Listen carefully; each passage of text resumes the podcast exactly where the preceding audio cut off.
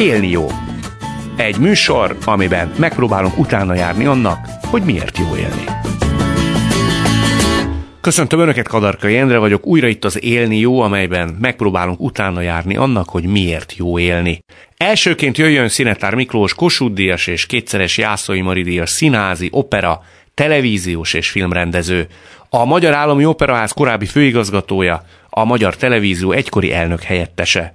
A magyar kulturális élet egyik legtekintélyesebb és szerintem egyik legbölcsebb alakja. Felesége Hámori Ildikó Kossuth Díjas színművész, közös gyermekük Szinetár Dóra, Jászai Mari Díjas színész. Hallottam egy interjúban, hogy lányának, Szinetár Dórának viszonylag korán megtanította azt, hogy amikor fölébred reggel, akkor a legelső dolog az legyen, hogy gondoljon valamire, ami jó, és jó fog történni vele az életbe, meg hogy miért érdemes aznap fölkelni és csinálni. Ezt módszeresen meg lehet tanulni? Hát annyira meg lehet tanulni, hogy most már ő tanítja nekem. Szóval kettőnk közül már ő az, aki, hát ahogy mondjam, a pszichének, a léleknek a szerepét sokkal jobban hangsúlyozza az ember mindennapjaiban. Tehát például neki abban teljesen igaza van, hogy ő mindig mondja, hogy minden betegségnek valami lelki oka van. Az valami az emberben nem stimmel, és azt konvertálja betegségé, meg hát ő nagyon egészségpárti. Igen, annak idején én ezt elindítottam, de most már ő ezt sokkal, hogy mondjam, szakszerűbben űzi. Arra a tulajdonságomra nagyon büszke vagyok, és másoknak is ezt tanácsolom, hogy nagyon tudok a legkisebb dolognak is örülni. Tehát egész életemben, mit tudom én, elmentem sétálni, és megszomjaztam, ittam egy pohár vizet, nagyon boldog voltam. Szóval én mindig minden kis dolognak örülök, és örültem. Ez nagyon sok mindenen átsegített. És ezt az embereknek tanácsolom. Én ezt úgy mondom, hogy van az örömre való készség. De egyszer ezt mindig elmondom, hogy egyszer forgattam egy filmet, egy Rózsa Sándorban volt nálam egy jeles nemzeti színházi színész, idősebb volt már, most nem mondom, hogy kicsoda, már akarom bántani. És megkérdeztem tőle, hogy te hány éves vagy, Jani bácsi? És azt mondta, a következőt felelte, 67, de nem volt sok öröm. Na, hogy ez hozzá kell tenni, hogy nagy sztár volt. Rengeteg szerepet játszott az élete, de nem volt különösebb készsége, nem volt soha beteg, meg nem volt készsége az örömök átérzésére. Azt szokták mondani, minden készség fejleszthető. Ön szerint ez is? Ezt nem tudom. Ezt bevallom, tudom.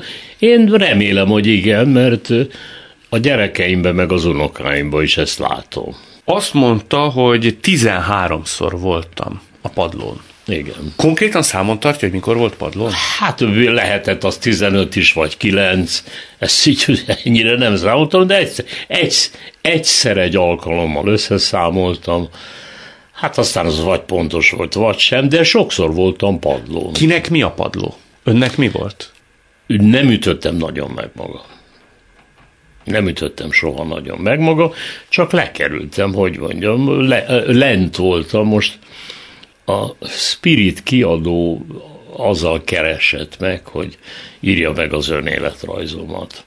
De egy darabig ellenálltam, mert a műfajt, hogy önéletrajz utálom. Szóval azt mondjuk, az emberek mutogatják magukat, de aztán közben rájöttem, hogy végül is miért ne, és elkezdtem írni. Az első kötettel nem sokára kész leszek, és úgy tagoltam, hogy az első rész az 1957-ben végződik. És mindig egymás után jönnek a fejezetek, van 21 fejezet, és mindig úgy van, hogy lent és fent, lent és fent, lent és fent. Amikor sikeres volt épp az életem, vagy amikor nem volt olyan nagyon sikeres. Mindig így jön egymás után? Szinte mindig? Hát ez direkt így szerkesztettem ebbe az önéletrajzba, azért nem így jön, azért ezek aránytalanok, ezek a periódusok, szóval én nagyon sok mindent köszönhetek, nagyon sok mindenkinek. Én nem hiszek abban, legalábbis maga, ez a self-made man, aki mindent én csináltam, mindent magamnak köszönhetem, ebben én nem nagyon hiszek. Én nagyon-nagyon sok embernek köszönhetek nagyon sok mindent, és nagyon nagy szerencsém volt nagyon sokszor. Tudtam élni a szerencsével, de megvolt a lehetőség, hogy éljek valamivel. Megvolt a lehetőség. Na de azt mondja, hogy ha 13 vagy 15 volt az a bizonyos padlónlevés, igen, ahhoz mi kellett, hogy utána jöjjön egy felfelé ívelő szakasz? Az valami személyiségképletbéli adottság? Hát annyi volt azért mindig, hogy mondjam, sose voltam túl igényes. Tehát mindig azt mondtam, hogy legföljebb akkor parizert teszek zsemlével. Szóval azt megőriztem, azt a tulajdonos, ezt mindenkinek, hogy soha semminek nem voltam olyan értelemben rabja, hogy jaj, ha ezt elvesztem, akkor végem. Szinte tudatosan? De teljes tudatosan, nem. Én azt szoktam mondani, kérdik tőle, hogy mi hogy sikerült, mi annak a titka, hogy hát több mint 40 évig voltam különböző helyeken vezető, sokszor nagy intézményekbe is, és úgy, hogy a mai napig oda be tudok menni, mert szeretettel fogadnak. Szerintem az egyik legfontosabb, aminek köszönhettem, hogy mindig az volt a beáll, hogy ha nem, hát nem. Ha holnap nem vagyok vezető, nem vagyok, ennyi. Soha nem ragaszkodtam kézzel, lábbal. Mindig készen álltam arra, hogyha nem, hát nem. Ez nem gátja az önfelett örömforrásoknak és annak élvezetének? Nem, egyáltalán nem. Nagyon-nagyon jól éreztem magam. Hogy mondjam, most már nem, mert már öreg vagyok, meg már nem is nagyon egészséges. Én valamikor szivaroztam. Elég sokat. De annak nagyon sokat adtam, hogy a sok szivarozás az, hogy egy nap egynél többet nem szívtam, szóval. De arra mindig nagyon sok, hogyha holnap nincs szivar, akkor nincs. De ezt be tudja programozni az ember? Ez nekem ez egy alapbeállításom volt. Tehát mindig az volt, hogy az alapvető dolgokra tűzzel-vassal szükség van. Hogy az ember meg a családja lakni tudjon, enni tudjon, fűtése legyen. Hát, ha lehet, még gyaralni is tudjon. Szóval az alap, az létszükséglet. Azon túl semmi. Nekem soha életemben luxus kocsim nem volt. Lakásom tele van személyes emlékekkel innen, de egyetlen úgynevezett értékes tárgyat. De ezek engem nem, soha életemben nem érdekeltek. A háborútól, világháborútól, nyilasoktól, jobboldali, azoktól féltem, de azon kívül a világon semmit. Semmitől nem félt az világon? Nem. Hát jó, a betegségtől persze. Betegség, szóval az ilyen elementáris dolgoktól. De attól, hogy kirúgnak az állásomból, vagy elveszítek valami kapcsolatot, vagy holnap nem kell, ettől sosem féltem. Nem is rossz a kifejezés, hogy nem féltem, nem érdekel, nem izgatott nagyon. Az egész életemet úgy rendeztem, és ezt is tanítottam mindig magam körül megérzem, hogy imádok valami nagyszerű, jó ebédet végigenni. Kínában, amikor meghívtak, olyan is volt, hogy 18 fokás volt a vacsora. Hát csupa kicsi fogás, és Isten, ezt én imádom. És nagyon szeretek elmenni egy indiaiba, egy kínaiba, egy baj, ezeket nagyon. De ha nincs csak egy parizer zsemlő, az is jó. Azt mondja, hogy nem. Mert, bocsánat, két rossz dolog van, szerintem. Az egyik rossz dolog az, aki valaki állandóan igényli, hogy neki meglegyen a 18 fogásos izé, mert különben szerencsétlen, a másik, aki pedig egyáltalán nem érzi jól magát, csak akkor, ha parizeres zsemle van, egyik se jó. Én az egész életemet úgy igyekeztem berendezni, hogy ilyen is van, olyan is van, és nyitott vagyok mindenre. Amikor ezek a történelmi konstellációk elmúltak, nem nagyon tud felidézni olyan időszakot, amikor ilyet lett volna, bizonytalan, tanácstalan? Hát sokszor voltam tanácstalan, nagyon sokszor voltam. Ilyenkor az volt rendszerint a taktikám, ez lehet, hogy nem túl követendő, ilyenkor rábíztam a sorsra. Amikor bizonytalan volt, akkor mindig azt mondtam, hogy majd kialakul, akkor meglátjuk, mi alakul. akkor azt mondtam, hogy jó. És általában jól alakult. De akkor mindig elengedtem. És szóval, hogy te ma is olyan vagyok. Elindulok parkírozni, autóval bejövök a városba, és tudom, hogy nincs sehol se. Akkor én azt hiszem, lesz. Valahol lesz hely. Valahol lesz hely. Ha nincs, akkor visszafordulok. Ennyi. És szokott lenni. De jó filozófia. Gyakori mondásra, és ezt én is szoktam idézni, amikor egyszer hallottam egy interjúban, hogy az embernek fontos ébren tartania a saját jelentéktelenségtől. Hát az nagyon fontos, az a legfontosabb, főleg ha valaki vezető, akkor ha ezt komolyan veszi. Szóval erre szoktam mondani, hogy volt egy úr, úgy hívták, hogy Richard Nixon, és ő elhitte, hogy ő az Egyesült Államok elnöke. Eredmény ismert. Szóval ezeket nem szabad nagyon komolyan venni. Aki ezekbe, hogy mondjam, aki elhiszi, hogy ő egy nagy ember, vagy ő egy fontos ember, hát az, hogy mondjam, hát már persze az öregkorára az emberbe kialakul így ilyen már a vége felé, hogy hát az egész föld, meg az egész világ, meg az egész élet annyira jelentéktelen. Hát annyira máról hónapra van, hát annyira itt vannak nagyon nagy ismertek, meghalnak 2 év múlva, szó sincs róluk. Hát elfelejtenek mindent. A frankfurti könyvásáron 10-szer annyi könyv van, mint ezelőtt 20 évvel.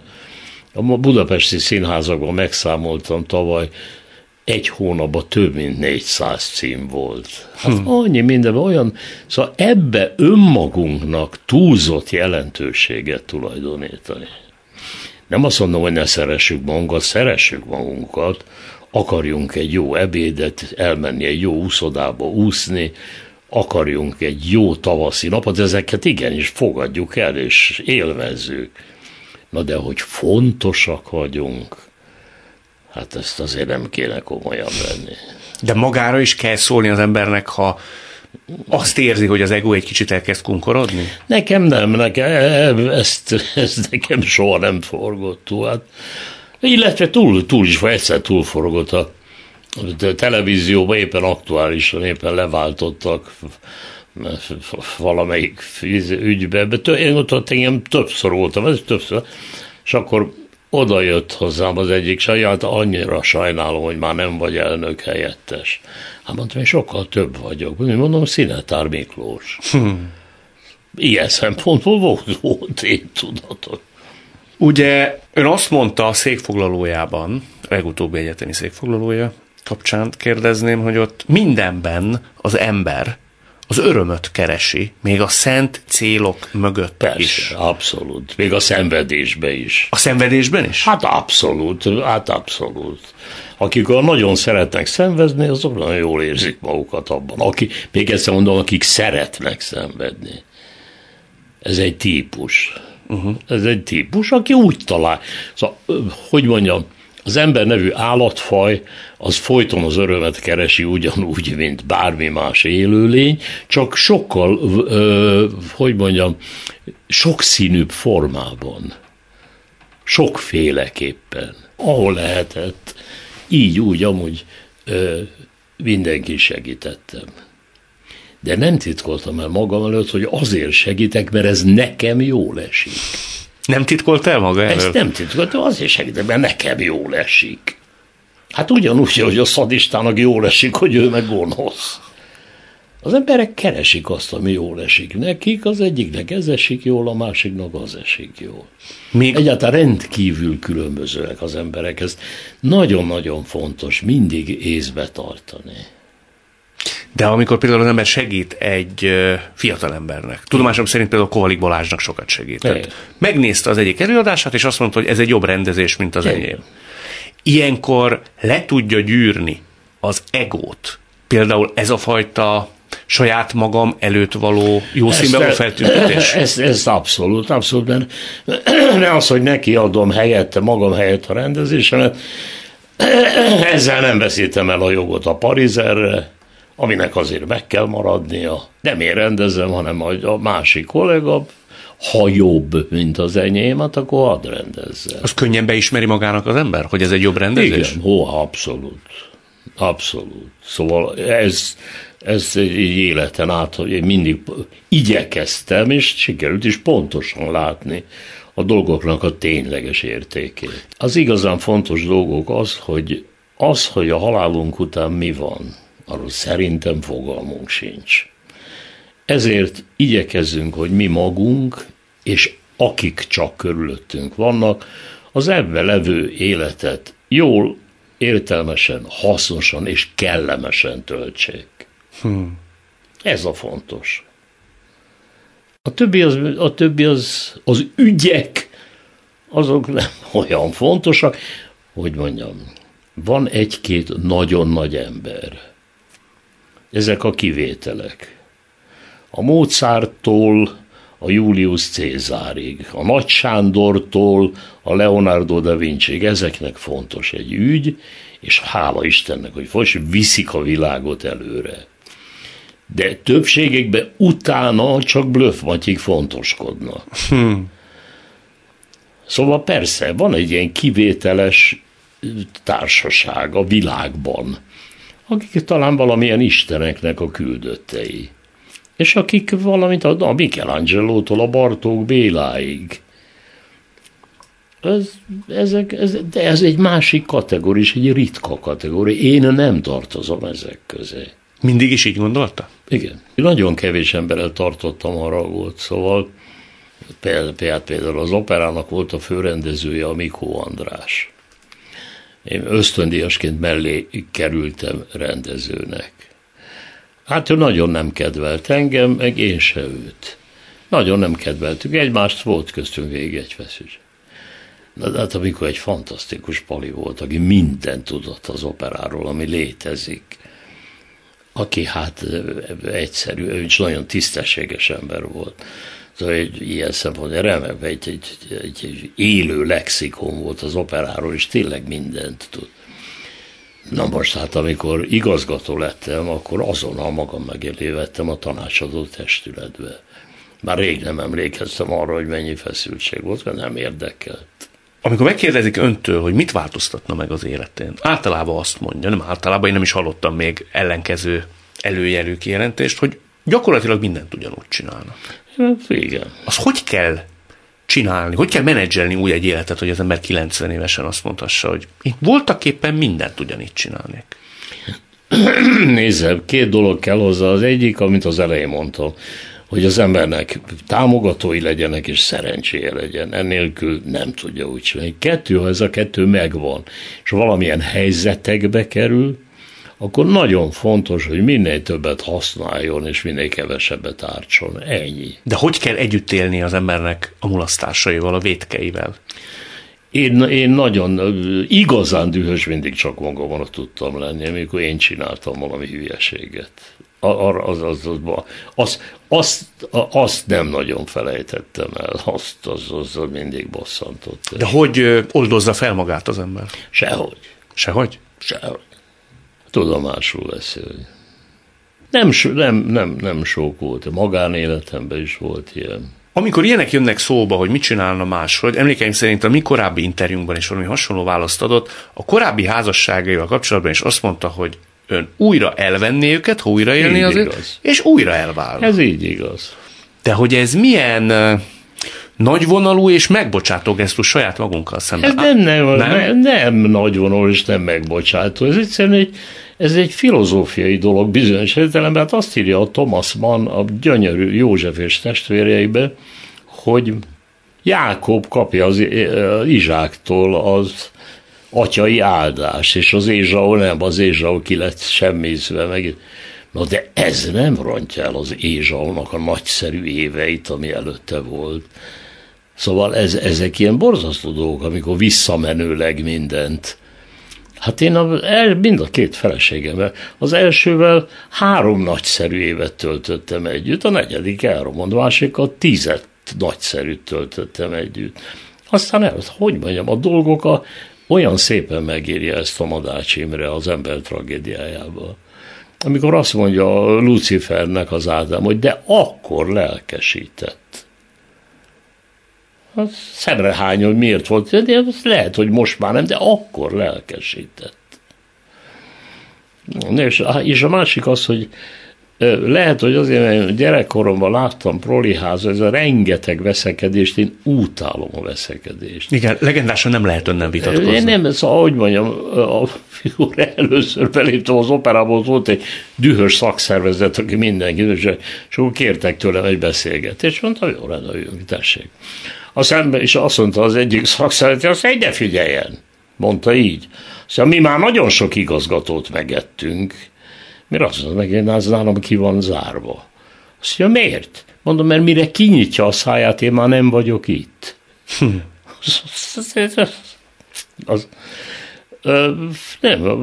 Hogy mondjam, a kapcsolataimban is. Szóval, hát én el nem tudom képzelni egy olyan házasságot, ahol, amik sokan élvezik, ahol veszekednek. Én ez elképzelhetetlen. De ha probléma adódik, nézetkülönbség. Azt megbeszélem. Normális higgadtan. Azt normálisan megbeszélem. Azt normálisan, azt mondja, meg kell beszélni. Na most az első és a második feleségem, a második feleségem még él, az első meghalt egy balesetben, nagyon jó viszonyú voltam. És ez a ragadós, mert a lányom is kétszer vált, és mind a két férjével nagyon normális, rendes, korrekt viszonya van. A fiam csak egyszer vált, de neki is a mai napig még az anyósával különböző kapcsolat, meg a volt felesége. És szóval, hogy mondjam, attól, hogy a dolgok elmúlnak, attól még nem kell leköbdösni őket. Szóval ez egy teljesen torz dolog. Ez az, ahogy a Madách mondja, akkor lelkesített. Igen, de mégis valahogy úgy vagyunk összerakva, hogy ezek felülíródnak aztán, nem? A sérelmek által, vagy a sebeink által. Ha nagyon nagyok a sérelmek, de nem voltak olyan nagy sérelmek. Meg ön nem is sértődékeny, ugye? Hát sértődékeny abszolút nem vagyok, és a sérelmeimet is. Ez nagyon érdekes, nagyon kevés van. Szóval, hogy mondjam, vannak emberek, mint az előbb említett Mikó, de még tudnék ötöt elmondani, akivel én nagyon rosszba voltam, meg küzdöttem, meg mit tudom, micsoda. Majd utána hát semmi elfelejtettem, és rengeteg mindenben számítottam rájuk, dolgoztam vele, semmi kész. És vannak, akiknek soha nem bocsájtom meg. Nagyon kevesen. De annak mit kellett tenniük azoknak? Valami nagyon nemtelent, valami nagyon, nagyon, nagyon tisztességtelent. Hát a másik nem egészen erre vonatkozó, a másik példa. Volt két zseniális színész, mind a kettő nagyszerű volt. A Páger Antal és a Kis Ferenc. Ez remek két színész volt mind a kettő. A Págerról elterjedt, hogy nyilas volt. De nem volt nyilas, csak játszott mindenféle szélső jobboldali filmekbe, és azt, hogy ő színész, amit kiosztanak rá, aztán játszott, plusz lefényképezték, ahogy a szálasival jattolt a beiktatásán, szerintem kényszerítették, hogy oda vigyék, fene tudja, hogy volt, de egy tény. Soha senkinek nem ártott, senkit nem jelentett fel, senkit nem bántott, sőt, még egy-két embernek segített is. A legalább jó Kis Ferenc az elvitette a Petschauer Attilát, akit megöltek a munkaszolgálatba, rengeteg embert megfosztott a szereplési lehetőségtől, mint színészkamarai elnök lehetetlenné tette őt, kizárt őket, nagyon sok életet tönkretett. Ebből kifolyólag én a Páger Antallal gátlástalanul rendeztem filmet, színházat és barátkoztam, Kis Ferenccel élete végéig nem álltam szóba. Ez egy őrült nagy választóvonal. Hogy kimét domál, meg ez nem érdekel, mit csinál? De most a másik az, hogy minden sors más. Ezt megírom az életrajzomba, hogy 1945-ben mentem az utcán, és jött egy ilyen fiatal szovjet katona, és én oda mentem, és elkezdtem neki könyörögni, és mutattam, hogy éhes vagyok. És benyúlt a zsákjába, és odaadott nekem egy darab fekete kenyeret, amin jól laktam, és ezt sose felejtem el. Azt se felejti el, akit az a szovjet katona megerőszakolt a pincébe. Azt se felejti el, akit elvittek Szibériába Málinki robotra, és nem tudott. Mindenkinek más a személyes élménye mindennel kapcsolatban. És ez a személyes élmény, ez rendkívül módon befolyásol. Igen, csak azzal a személyes élménnyel nem mindegy, hogy mit kezdünk. Szerintem ez egy nagyon fontos dolog az életben. Igen. Igen, mert hát ugye a személyes élmény az is ebben kapcsolatban, hogy mi a személyes élmény annak, akit így a szovjet hadsereg megmentett, és aki boldog volt minden, majd utána 3 évvel a Rajk-perbe felakasztották. Hát az mit kezd ezzel a személyes élménnyel? Hát ez, hogy mondjam, a személyes élmények is jönnek, mennek, és erre mondom én, hogy nekem nagyon nagy szerencsém volt.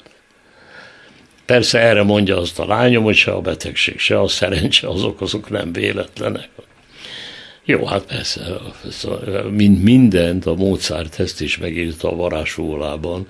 Hát a Taminónak, a hősnek az életét a Éj királynőjének a hölgyei mentik meg. Aztán kiderül, hogy ezek a gonoszok. Pedig effektív megmentették. Szóval az élet az egy rendkívül változatos. Szóval minden ember más, minden helyzet más. Na most ezt viszont tudatosítani kell.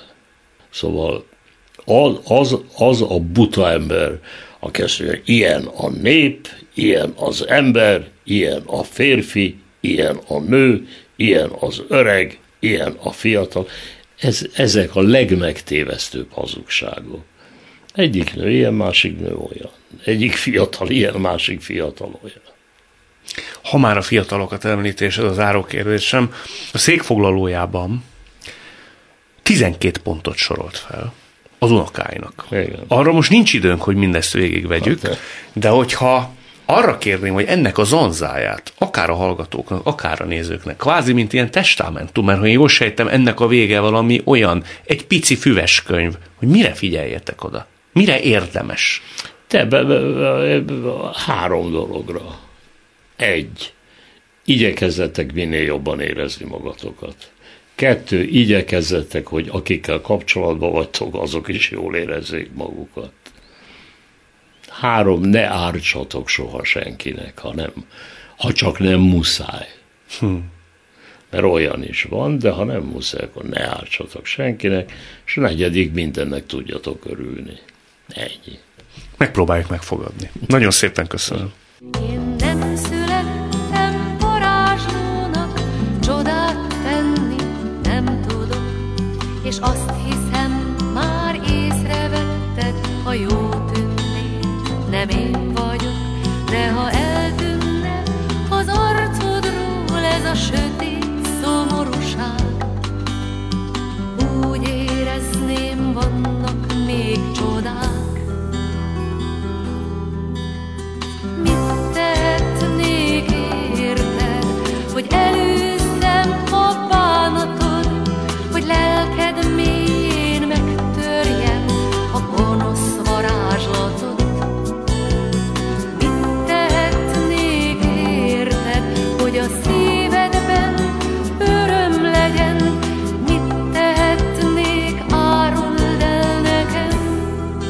Következő vendégem második férjével 3 nehéz sorsú roma gyereket fogadott örökbe.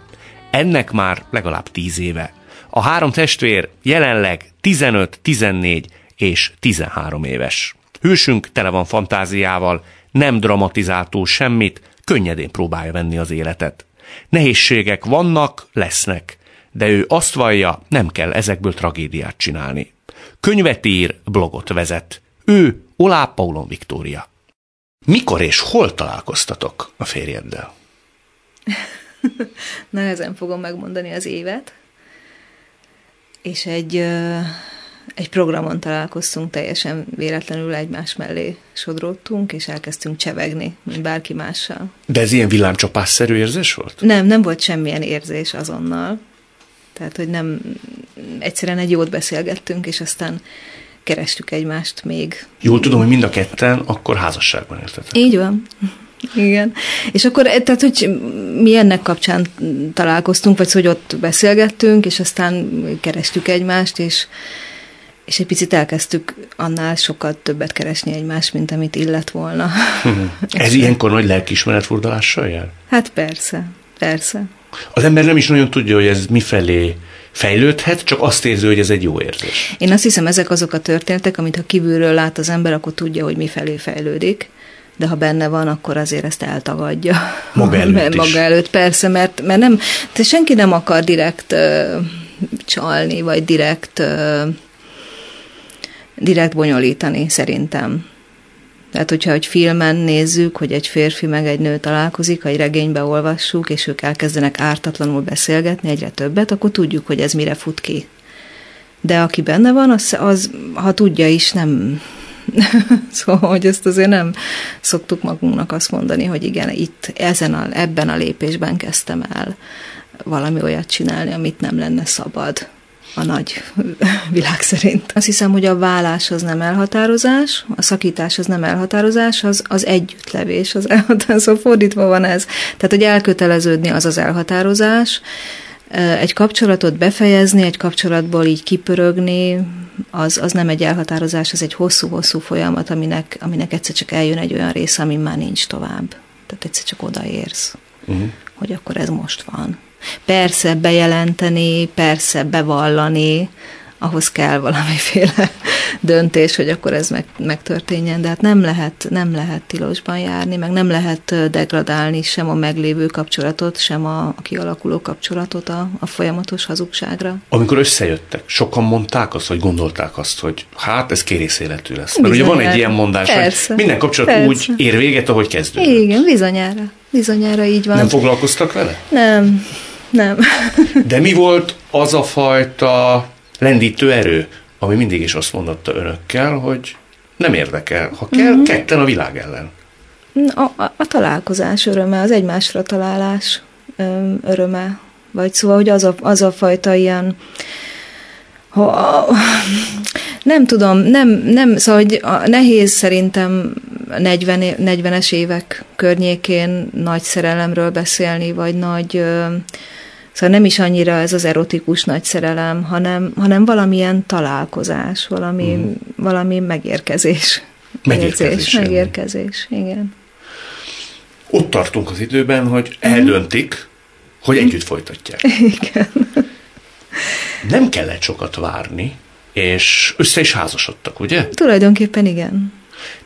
Minden különösebb csinnadratta nélkül. Tehát, hogy egy hétköznap reggel. Ilyen spontán emberek, ugye? Azt jól gondolom. Igen. Nem nagyon szokták túltervezni az életet. Nem. Ugye ön az előző házasságában elég sokat próbálkozott. Igen. Hogy legyen gyerek. Így van. Tehát kicsit talán túl korán is próbálkoztam. Tehát amikor a lombik programokba elkezdtünk részt venni a férjemmel, az első férjemmel, akkor mindig mindenki azt mondta, hogy túl fiatalok vagyunk. Tehát én nem, akkor voltam 30, vagy még nem voltam 30, meg már 30 pár voltam, és sose értettem, hogy hát miért kéne ezt tovább húzni, hát hogyha együtt éltünk, és nem születtek gyerekeink, akkor mire kéne várni. De ami nagyon fontos, hogy egyáltalán nem hittem benne sosem. Tehát egész egyszerűen nem hittem azt, hogy így születnek gyerekek. De nem csak az, hogy tőle, hanem úgy általában? Hogy általában a Lombik programmal nem születnek gyerekek. De miért? Mi volt itt a kétkedés? Nem tudom. Az egésznek a varázstalansága. Meddig próbálkoztak? Ez sok-sok éven keresztül? Éven keresztül, 6 alkalommal talán. Hát ez hosszú évekre elnyúlik. Ő partner volt ebben? Igen. Ilyenkor mindegyikbe egy picit bele is hal az ember? Tulajdonképpen igen, de ha nem igazán hisz benne, akkor kevésbé is hal bele. Ám bár bár okolhattam önmagamat, hogy a hitetlenségem. Az volt a mániám, hogy szerintem semmelyik gyerek nem születik lombikkal, hanem lombikozás közben spontán. De hát ugye ezt senki nem tudja végül. Mert hogy valami felszabadító erővel bírhat az egész eljárás, egy nő lelkében és testvérben. Igen, ez volt a gondolatom, de tényleg az egésznek az ipari jellege. Ami taszította, vagy ami egy kicsit lélektelené tette az egészet. Lehet egy illetlen kérdésem? Azt legfeljebb majd kikéri magának, hogy helyre tesz. Jó. Ennyi idővel a történtek után nem lehet az, és erre azért már sok történetet hallottam, hogy egy nő azért a lelke mélyén valahol érzi, hogy kitől szeretne gyereket, és kitől nem. Szóval, hogy nem volt ez olyan elsöprő szerelem az első házasság esetén, hogy valami fajta blokk, vagy valami fajta gát. Minden lehet. Minden lehet, persze, persze. Mert persze. Hogy olyan magától értetődőnek tűnik nekem, uh-huh. hogy találkozik a második férjével, uh-huh. akinek szintén nem volt gyereke, uh-huh. ugye? Ők ott próbálkoztak az első házasságban? Hogyne. És ott is biológiai oka volt, hogy nem lehetett. Vagy nem lett. Tehát, vagy hogy nem lehetett kimutatni az okát, de nem lett. Nem történt meg, igen. Az önök esetében, tehát a második uh-huh. házasság esetén olyan evidens módon döntötték el, azt hiszem egy héttel a házasság után, hogy mi örökbe fogadunk egy gyereket. Igen, tulajdonképpen mi a házasság előtt eldöntöttük, hogy örökbe fogunk fogadni. Aztán, ha közben születnek gyerekeink, akkor szülessenek. Az meg se fordult a fejükben, most a második férjéről uh-huh. beszélek, hogy megpróbálkoznak, természetes úton folytatják a lobbik programot. Nem. Olyan egyértelmű volt, hogy ez örökbe fogadás? Igen, hát ne vacakoljunk. Tehát egyrészt ne legyünk annyival idősebbek, mint a gyerekeink. Szóval, ön mindig hogy nem. Így dönt, hogy ne vacakoljunk? Igen, igen. Azt hogy kell csinálni? Hát így. De nem él az ember azzal az igénnyel, hogy ezernyi aspektusból, legyen akkor 3 aspektusból, megvizsgál egy történetet, előnyöket, hátrányokat. Nem, de szerintem ez csak habitus kérdés, ez az nem egyfajta ilyen döntés, hogy majd így fogok élni. Így, nekem így megy. Se jobb, se rosszabb egy döntés meghozatala így módon? Nem, nekem könnyebb így, de biztos annak, aki szeret mátrixokba belerajzolni, és negatív-pozitív oldalakat fölfesteni, annak biztos rettenet idegesítő lenne így dönteni. Soha nem csináljuk. Egy-egy döntés? Nem félek. Nincs, az a nagyon jó a döntésekben, hogy nincs, nagyon kevés, nagyon ritka az az élethelyzet, amiben megpróbálhatod a másikat is. Szóval a igazán fontos dolgokban, tehát nem a napi pici döntésekben, hanem az igazán nagy életdöntésekben igazán nincs lehetőséget kipróbálni a másik utat. És az jó dolog? Hát így nem igazolódik be, hogy melyiket kellett volna. Az is olyan egyértelmű volt, hogy roma kisfiút, vagy roma gyerekeket fognak örökbe fogadni? Az nem volt egy külön vágy a részünkről, de azt tudtuk, ismerve a magyarországi rendszert, hogy ha mi nem szeretnénk válogatni, tehát hogyha nem szeretnéd azt kikötni, hogy nem akarsz roma gyereket örökbe fogadni, akkor valószínűleg roma gyereket fogsz örökbe fogadni. De mindegy volt. Tehát nem volt ennek jelentősége. Egy icipicit mégiscsak volt, és most azt hiszed, hogy viccelek, de nem. Nekem ezzel a rettenetes fehér bőrömmel és szőke hajammal borzalmasan szenvedek nyáron. És mindig arra gondoltam, hogy milyen jó lesz olyan sötétebb bőrű gyerekekkel lenni, akiket nem kell folyton félteni, nem kapnak napszúrást, és nem kell egyfolytában kenegetni. Arra a pillanatra emlékszel, amikor ti megláttátok a testvérpárt, mert hogy ti először 2 gyereket vittetek el, hoztatok el. Igazából mi aznap reggel úgy mentünk oda, hogy teljesen mindegy, hogy kit fogunk ott látni, meg milyen fotót, meg milyen történetet, hát szóval, hogy ezek nem kerek tündérmesék. Szóval az állami gondozásban lévő gyerekek, azok nem kishercegek és kishercegnők, akinek elvesztek a szülei egy tengeri úton. Szóval, hogy ezek nem szép történetek, tehát ezek a gyerekek zűrösek, ez kár tagadni, mindegyik zűrös. Ugye 5 éves volt Szandra, és 4 éves volt Csaba. Inkább 6 éves volt Szandra, és 5 éves volt Csaba. 5 volt Csaba. Persze. Ti akkor tudtátok az ő előtörténetüket? Hát amennyit lehetett, azt tudtuk, igen. Az fontos, hogy minél idősebb egy gyerek a gyerekvédelemben, annál bonyolultabb az útja. De ez végül is érthető. Szóval tudtuk azt, hogy ha mi abban megengedőek vagyunk, hogy 6 éves korig fogadunk örökbe, akkor nagyon nehéz, bonyolult történeteket fogunk kapni. Ez nem azt jelenti, hogy nehéz, bonyolult gyerekeket is, de biztos, hogy nehéz, bonyolult történeteket. Ez se riasztotta? Nem, ez kihívás volt, ez kaland volt. De azzal együtt is, hogy ők azért egy komoly pakkal jönnek. Sérülésekkel, sebekkel, igen. Traumákkal. Hát azzal együtt is. Ti tudtátok az ő traumáikat? Részben igen. Sok minden derült ki utólag? Amire nem is gondoltatok? Szerintem sok minden még ki is fog derülni. Még ki is fog. Még most se tudtok. Igen. Hát most ők már nagyok. 15, 14 és 13 éves. Így. Beszélünk majd mindjárt egy harmadik is. Igen. Jött a családba. Igen. A személyes találkozásra emlékszel? Emlékszem. Azért ez feledhetetlen. Egy ilyen délután, egy gyerek otthon nappalia, vagy szóval egy ilyen nagy tér. És hát ez az az időszak, amikor már ezek a nagy gyerekotthonok bezárófélben vannak, tehát ez is egy ilyen kiürülő gyerek otthon itt Budapesten, és pár gyerek lézengett, meg ébredezett a szobába egy ilyen délutáni alvásból, és a nagylányom ült egy asztalkánál, és ott valamit szöszmötölt, és a fiam pedig valamilyen nagy mozdulatokkal ott építkezett, meg bútorokon ugrált, meg pakolc, egy ilyen nagyon intenzív életet élt az első pillanattól kezdve, és akkor megálltunk az ajtóba, és azonnal észrevett minket. Szerintem a lányom is, de ő nem nézett ránk, tehát tulajdonképpen oda pislantott és elfordult. Elvileg a gyerekek nem tudták, hogy ki ez a néni meg a bácsi. De azért hát valahogy az van, hogy ők egyrészt túl voltak egy sikertelen örökbefogadáson, tehát volt már ilyesmi tapasztalatuk, hogy ők jönnek, hozzájuk jönnek felnőttek. Egy rövid ideig ott is voltak, ugye? Igen. Aztán valamiért úgy döntött a pár, hogy mégsem. Tulajdonképpen igen. Ez egy nagyon ritka dolog. Tehát ez ebben a bonyolult magyar rendszerben is nagyon ritka. Tehát ez nem szokott megtörténni. Gondolom a kicsik számára ez egy örök kérdőjel, hogy miért? Azt hiszem, hogy igen. Vagy szóval ez is egy olyan dolog, amit még sokszor sokféleképpen lehet átbeszélni, ahogy így nőnek egyre másképpen. Mert terítékre teszik? Igen, ez kezdetben, tehát amikor ők hazajöttek, akkor nagyon mindennapos téma volt, tehát ez egy friss traumájuk volt, és azóta is került már szóba, nyilván kezd a jelentősége elveszni, de hát azért ez egy újabb visszautasítás. Tudjátok az okát?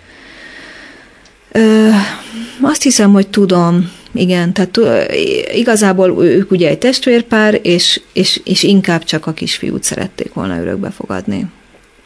Most azt érts, hogy miért. Hát egyrészt a lányom az nem egy ilyen kedves lány volt kicsinek, hát a nagynak se, de hanem egy ilyen kis sündisznó, szóval egy ilyen keményebb karakter. És a fiam, ő egy nagyon, nagyon cuki, helyes, élénk kisfiú, szóval egy olyan eladható, magát eladni tudó kisfiú, és ők szerették volna ebből a pakból csak ezt a könnyebbet. Ennek mi volt az akadálya? Hát az, hogy ők már egy testvér volt, tehát miután már összeismertetődtek, ők nem voltak elszakíthatók egymástól. Ők sokáig teljesen külön folytatták, Mindig is külön éltek, ők nem ismerték egymást. Hány évesen találkoztak először? Abban a meghiúsult örökbefogadásban találkoztak először, fél évvel azelőtt mondjuk, hogy mi találkoztunk. Addig azt se tudták, hogy van egy testvérük? Nem. Azért az elképesztő. Igen, elképesztő, és ez egy hatalmas hiba. Tehát, hogy minden gyereknek joga van a vér szerinti rokonaihoz, tehát hogyha adott az a szerencsétlenség, hogy a szülők nem lehetnek, és a nagyszülők sincsenek, akkor is jogod van a testvéredhez. Ugyanakkor, miután ők találkoztak, onnantól fogva ők elválaszthatatlan. Így van, persze. Tehát ez nem azt jelenti, hogy ők iszonyatosan szeretetteljesek egymással, de nagyon függnek egymástól. Akkor elindult az a folyamat, hogy én naponta együtt, külön, csak én, ketten jártam hozzájuk a gyerekotthonba, és úgy egyre nagyobb körben távolodtunk el, tehát hogy kertben játszottunk, aztán az erdőbe kimentünk, aztán a városba eljöttünk, hát persze mindenre engedélyt kellett kérni, és elkezdődött a közös élet, és úgy megéreztük azt pár héten belül, hogy nem, tehát hogy már nagyon szűk ez a terület, tehát haza akarunk menni.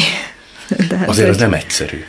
Nem egyszerű, de azt fontos érteni, hogy ebben a folyamatban nincs egy ilyen folyamatos vizsgálata annak, hogy én most akarom őket, vagy nem akarom őket, vagy ők azok, vagy nem ők azok. Szóval én nekem ebben nem fér bele egy ilyen hezitálás, hogy akkor, hát ők azok. Hát, amúgy se vagy egy ilyen hezitálás. És amúgy se. De tényleg, tehát hogy nem lehetett. Tehát hogyha szülök egy gyereket, hát az is olyan, ami ennek születik. Hát lehet, hogy hasonlít a nagypapára, meg lehet, hogy van benne valami ismerős valahonnan, de hát ő olyan, ő egy valaki, egy új. Szóval, hogy ez nem egy választás. Ugye a harmadik kicsi, Jennifer, ő akkor 3 éves volt, 3-4. Na hát akkor addigra már, amire sikerült hazakerülnie, már ő is 5. Már ő is 5. Igen. Tehát ez egy hosszú procedúra volt. Egy hosszú procedúra volt, tulajdonképpen ki kellett járni, hogy ő jogilag végre helyre kerüljön. Tehát ő ugyanannyira sosem nevelkedett a szüleivel, ő ugyanannyira hányódott a gyerekvédelembe, ugyanannyira egy nevelőcsaládnál volt az egyik neveltke, ő ugyanannyira egy csomó mindenre szüksége lett volna, amit nem kapott meg, de egész egyszerűen így elveszett ebbe a bonyolult rendszerbe, és nem kapta meg azokat a jogi kereteket, amitől örökbe fogadhatóvá vált volna. Akkor egy idő után azért az is kiderült, hogy ő neki komoly elmaradásai vannak, vagy fejlődési elmaradásai mentálisan. Ez a neveltetésből fakadó hiányosságokból tulajdonképpen következett? Ez az elhanyagoltságból következett, igen. Ez ilyen szociokulturális lemaradás? Szociokulturális, de egy idegrendszeri és egy szellemi lemaradás is. Tehát létezik ez, hogy szerzett fogyatékosság. Tehát titeket ez sem riasztotta? Akkor már nem, de látod, ez is milyen érdekes, amikor Lacival arról beszéltünk, hogy örökbefogadunk, mindegy, hogy hány évest, mindegy, hogy milyen színűt, mindegy, hogy milyen neműt, és az is mindegy, hogy hányat, akkor ő ezt az egyet mondta, hogy nem szeretne értelmi fogyatékos gyereket. De látod, itt van az a történet, hogy van két gyerekünk, nekik van egy húguk, aki történetesen egy nagyon gyenge képességű kislány. Akkor már nem kérdés. Érted? Akkor már nem lehet azt mondani, hogy ja, ez volt az a típus, amit nem akarunk. Hát akkor ők együtt, hát nekik együtt kell lenni, ez a kislány nem veszhet el. Nekem mindig az volt, akkor már ugye eltelt negyed év, fél év, egy éve együtt éltünk a két gyerekkel. Hát olyan, úgy éreztem, hogy nem kérdés, hogy a Jennynek is jönni kell, hát az egy véletlen, hogy én a Szandrát és a Csabát ismertem meg, hogy ő került haza. Lehetett volna az is, hogy a Jenny és a Szandra jön, akkor mondanánk nemet a Csabára. Amikor ők találkoztak először, az megrendítő volt? Megrendítő volt, igen. Egyrészt rettenetesen hasonlítanak a Csabával, tehát, hogy ilyen kislány, kisfiúban, de ők nagyon egyformák. Ők közöttük pont egy év van, 2-3 nap eltéréssel egy év. Tehát, hogy szinte ők egy ilyen pseudo-ikrek. Szóval, hogy annyira kicsi korkülönbség. A Csaba és a Szandra között is csak 1,5 év van, de valahogy kettőjük között nagyon-nagyon érdekes volt. Nagyon emlékszem arra egyébként, ez is egy ilyen hétköznapi délután. A nagy dolgok azok nem nagy keretek között történnek, azok mindig olyan piciben zajlanak. Szóval egy hétköznap délután beszélgettünk, és valahogy már tudtuk, hogy lassan találkozhatunk, szóval belátható, és azt mondtuk, hogy figyeljetek, srácok, van egy testvéretek. És hogy hívják? Kérdezték azonnal. Mondtam, hogy Jennifer. És az fiú vagy lány? Kérdezték, és mondtam, hogy lány, akkor mondta a Szandra, hogy éjjel, mondta a Csaba, hogy Tehát, hogy, szóval, hogy ezek nagy dolgok, de valójában, amikor zajlanak, akkor nem nagy dolgok, akkor pici apróságok, vagy szóval, hogy minden hétköznapi, nagyon kevés az igazán nagy körítéssel megélhető esemény, és az ő találkozásuk egyébként egy hivatalos helyen zajlott, ugye, tehát, hogy Jenny, mint állami gondozott kislány, ő nem hozzáférhető, szóval, hogy nem lehetett elvinni, és akkor elhozta a nevelőszülőt a fővárosi gyerekvédelmi hivatalba, mi is oda elmentünk, és szép volt. Szép volt ez. Tehát, hogy akkor is sütött a nap, olyan érdekes, hogy ezeket mindig kiszínezi egy ilyen napsütés, ezeket a történéseket. És egy kertben, és oda mentek, és játszani kezdtek vele. Tehát, hogy mintha mindig is így lett volna. De és hát kvázi ilyen elszakítatlanok lettek. Igen. Hát, meg hogy mindegy, mert úgyse kiszakíthatná őket el. Érted? Tehát, hogy nem, tehát, hogy nem, őket védi az, hogy ők egy családban vannak. Lehet, hogy sablonos a kérdés, de tudod nekem érzékeltetni valamivel, hogy mit adott nektek ez a 3 gyerek? Egy nagyon biztos, nagyon stabil szövetség végül is kiteljesedett, és lett egy egész. De miképp? Mit kaptok ti a hétköznapokból, meg az elmúlt 10 évből? Amit én, inkább azt tudom mondani, amit én kaptam a gyerekektől, de lehet, hogy ez teljesen közös is. Én sokkal elfogadóbb lettem afelé, hogy nincs igazán ráhatásom a dolgokra. Érted? Hogy nem... nem minden rajtam múlik. Nem mindent én tudok megoldani. El kell fogadni az életet úgy, ahogy van. Uh-huh. Hogy fölkelünk, és minden nap lesz valami nehézség. Tehát azért ez nem egy tündérmese. Már az élet? Az élet sem az, de ez a 3 gyerek sem az. Tehát ez 3 kemény gyerek, akik ahogy egyre nagyobbak, egyre több mindent produkálnak, ami mindig meg lehet lepődni. De én nekem az határtalanul megnyugtató, hogy ezeket nem kell nekem mindent megoldani. Tehát én legyek ott, én próbáljam érteni, hogy mi zajlik, de hogy nem mindent én irányítok, és nem minden úgy lesz, ahogy én akarom. Ez egy óriási dolog, de igazából nagyon nagy könnyebbség. Mert korábban az a típus voltál, aki szerette kézbe tartani az életet? Igen, meg azt gondoltam, hogy majd én mindent eldöntök, és akkor majd minden úgy lesz. Nagyon okosnak kell lennünk, hogy ez a 3 gyerek, ez ne faljon föl minket, ez a 3 kamasz. Ezt a 2 ügyetlen felnőttet. Ügyetlenek? Hát ügyetlenek, hát egy kamaszhoz képes, hogyne. Ha valaki nézi mondjuk ezt a műsort, és eljutott addig a pontig, hogy ő neki nem lehet gyereke, akkor mit mondanál neki, hogy miért éri meg átrágni magát ezen a pokoli procedúrán, kapni sebeket adott esetben, fájdalmas élményekkel is szembesülni, meggazdagodni, de megéri. Miért? Hát de csak akkor éri meg, ha szeretné. Tehát ha valaki szeretne egy gyereket, akkor szerintem örökbe kell fogadni. Mert hogy tulajdonképpen sokkal egyszerűbb, sokkal természetesebb. Tehát, hogy sokkal inkább az élet rendes rendjébe igazodó dolog. Tehát nem tudom, hát az ember a férjét is örökbe fogadja. Érted ezt? A férje családját is örökbe fogadja. Szóval az emberhez érkeznek úgy családtagok, nem ábóvó, hogy attól még az nagyon az övé. De hát az ember a kutyáját is nagyon szereti, hát azt igazán nem szülte, szóval, hogy az igazán nem a gyereke.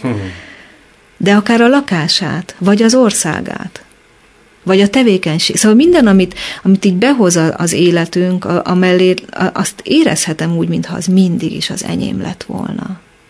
Tehát az ember tudja a szerelmével is ezt megélni, aztán a vadidegennel, aki jött tök máshonnan, hozott teljesen mást, és mégis nagyon egymásra lehet találni. Szóval az örökbefogadásban így egymásra lehet találni a gyerekekkel. Sokat gondolkodom ma azon, volt a Jenny örökbefogadása kapcsán sok hivatalos személlyel találkoztunk. Ő egy jogász, ő egy jogi személy. És egyszer ő azt mondta egy nagy sóhajtással, hogy én biztos, hogy nem fogadnék soha örökbe. Ennek sosincs jó vége. Azóta is gondolkodom ezen, hogy mit mondott. Nem értem. Ma se értem. Akkor felháborított, hogy most hogy tartozik ez most ide. De azt éreztem viszont, hogy ő valamit kimondott, tehát valami így kiszakadt belőle. Én valószínűleg annyi rossz történetet lát, annyi nehézséget lát, hogy nem, tehát nem bírná ezt a nehézséget el. De a gyereknevelést, vagy az örökbefogadást, azt nem kell úgy nézni, mint úgy egészében. Tehát, hogy mint egy hatalmas nehézségek sora. Így is lehet. De hát egyszerűbb úgy nézni, hogy ma mi van. Tehát, hogy ma jó. Tehát, hogy vannak gyerekeink. Ez óriási dolog. Én azért nagyon hálásak vagyunk nekik, hogy ők vannak. De hálás vagyok a szülőanyjának is, hogy ezt a 3 gyereket megszülte 3 egymás követő évben. Mekkora teljesítmény. A létezésükért vagyok hálás. Nagyon szépen köszönöm. Nagyon szívesen. Mai 2 vendégemet hallgatva azon gondolkodtam, lehet, hogy az élet nem is annyira bonyolult és sok ismeretlenes, mint sokszor hisszük. Az ő szavaik nyomán minden esetre valahogy egyszerűsödnek a dolgok, ha a lényegre vagyunk kíváncsiak. Ami, hisz tudják, mindenek felett az, hogy élni jó.